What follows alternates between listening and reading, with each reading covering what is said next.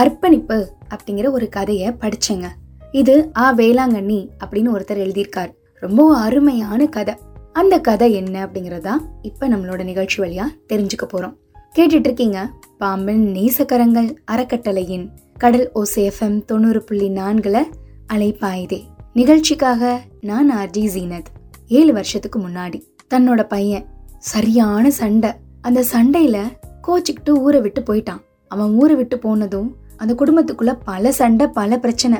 எல்லாருமே பிரிஞ்சிட்டாங்க. என்ன பண்றதுனே தெரியல பிரதாபனுக்கு. இந்த சண்டைனால தன்னோட மனைவியையும் அவர் இழந்துட்டாரு. கஷ்டமா இருந்துச்சு.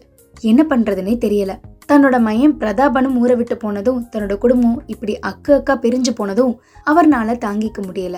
பிரதாபன் யாரு? சரி ஊரை விட்டு போன பிரதாபன் திரும்ப வந்தாரா? என்ன நடந்துச்சு? இது எல்லாத்தையும் தான் தெரிஞ்சுக்க போறோம். இன்னைக்கு நம்மளோட அர்ப்பணிப்பு கதை மூலமா. பிரதாபன் இப்ப அவன் எங்க இருக்கானே தெரியல. அவனை நினைச்சு ஒவ்வொரு நாளும் துடியா துடிக்கிறாங்க. ஏதோ நினைவுகள் கனவுகள் அப்படின்னு அமைதியான அந்த அதிகாலையில செல்போன் ஒழிச்சிச்சு யாரா இருக்கும் அப்படின்னு நினைச்சுக்கிட்டே அட்டன் பண்ணாரு பிரதாபன்.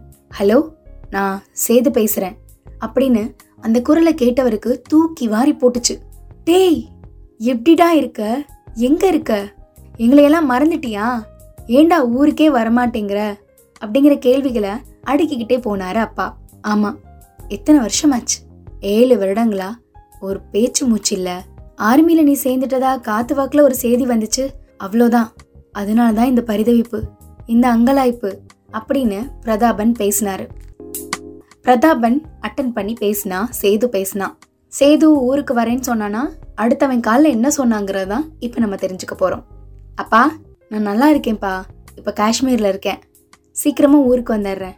ஆனால் அதுக்கு முன்னாடி ஒன்று சொல்கிறேன் நம்ம குடும்பத்தில் வந்த சண்டையில் எல்லாருமே பிரிஞ்சிருக்கிறதா நான் கேள்விப்பட்டேன். நான் வீட்டுக்கு வரணும்னா எல்லாரும் ஒன்று சேரணும். நான் வரும்போது எல்லாரும் நம்ம வீட்டில் இருக்கணும். அதுக்கு சம்மதம்னா அடுத்த செவ்வாய்க்கிழமையும் நான் வீட்டில் இருப்பேன்ப்பா. இப்படி தன்னோட பையன் சொன்னதும் டேய் சண்டை. சண்டை என்னடா சண்டை? இதோ இப்பவே எல்லாக்கிட்டே போய் பேசிடுறேன்.